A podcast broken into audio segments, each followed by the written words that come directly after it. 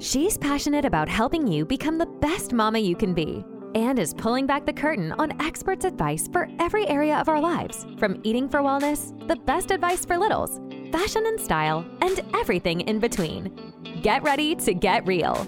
This is Not Your Mama's Podcast with your host, Christina Francy.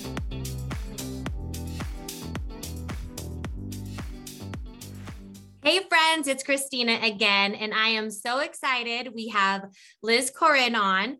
She is from Pure Pediatric, which provides specialized therapeutic intervention and treatment for developmental and growth obstacles within infants and children.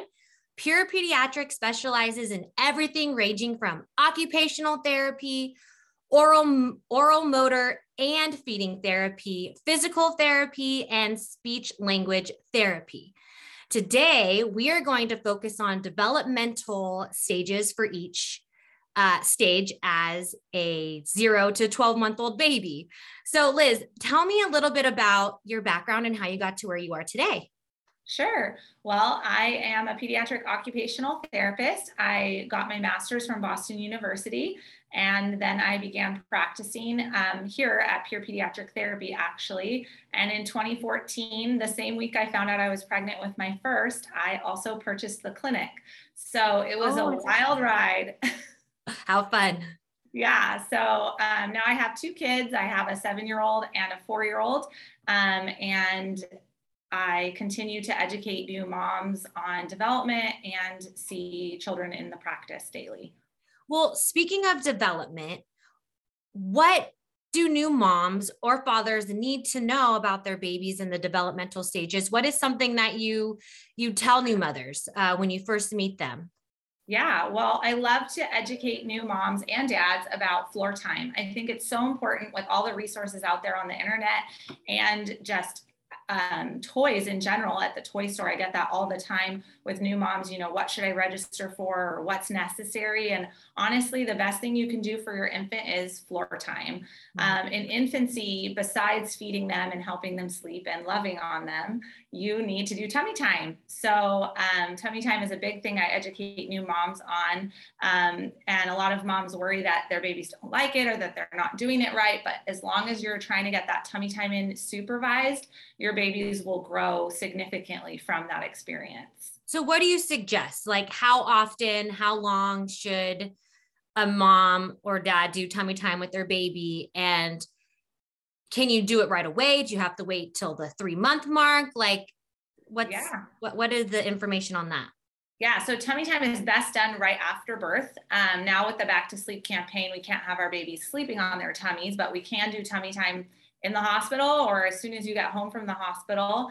Um, and your babies will like it more the sooner you do it. But that doesn't mean if you're listening to this and your baby's three months old that it's not too late to start now.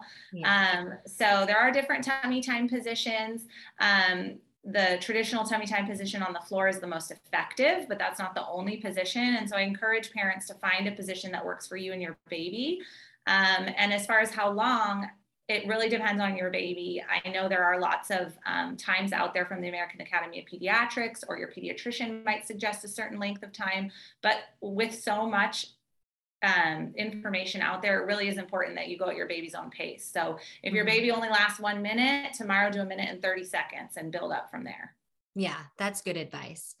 And what else should we know? Like, are there any marks that we should be hitting for each phase? Um, and what are those marks? Yeah. So um, in infancy, really, it's just tummy time and bonding with your baby, talking to them, and that sort of thing. One thing, one um, tip I love giving new moms uh, is if you're looking to put your baby somewhere because you need to do your hair or cook dinner or something, can your baby go on the floor safely on a play mat or um, somewhere instead of putting them in a swing or some other kind of container? Um, mm-hmm. That's a tip I give a lot. Um, and if the answer is no, that's totally fine. And the next time, maybe the answer will be yes, I can safely have them on the floor while I do my hair or put on makeup or whatever the case is.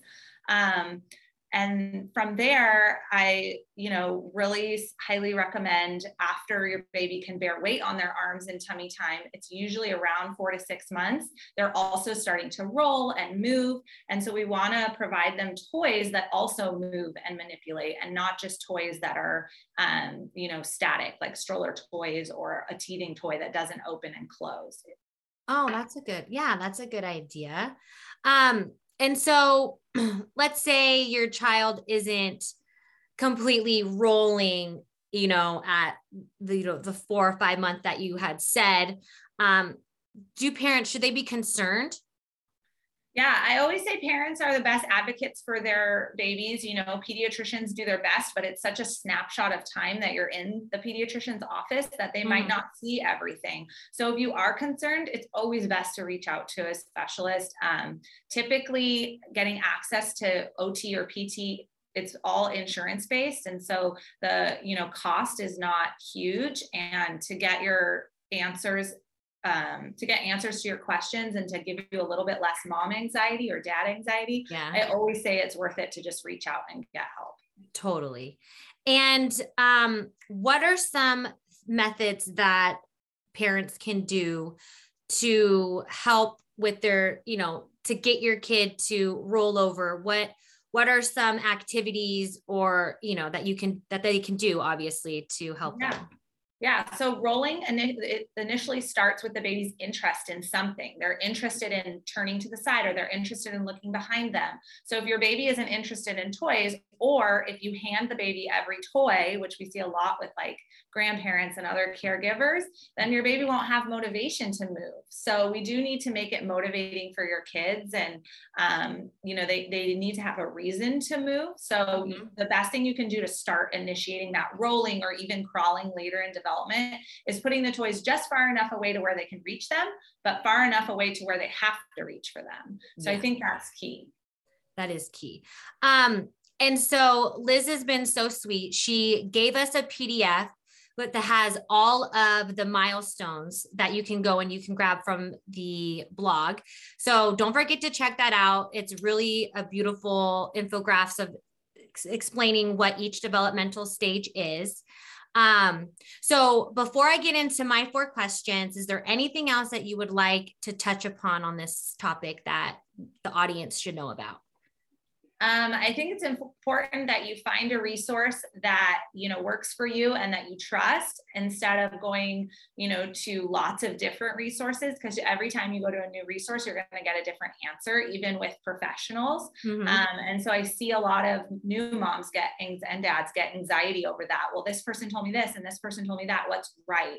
And at the end of the day what's right is what feels right with your family. So it, it is going to be different from family and baby to baby and parent to parent yeah, I think we can get in like to this information overload because we have like the Google at our fingertips and then we just get bombarded and yeah, so it it's I agree with that advice because it can be extremely overwhelming, especially for a new parent. You know, going from zero to one, I think is probably the hardest jump mm-hmm. um, in someone's life. Um, okay, so my first question to you is who and what inspires you? Yeah. So 10 years ago, this wouldn't have been my answer, but um, my mom inspires me the most. Uh, she runs her own business. She raised my sister and I, and she has a successful marriage and she had zero help because she lost her mom at a young age. And mm-hmm. so I just feel like I strive to be like her every single day. So, oh, that's beautiful. I love that. Um, okay. So, what is something you wished you knew when you were younger? This was the hardest one of the four questions.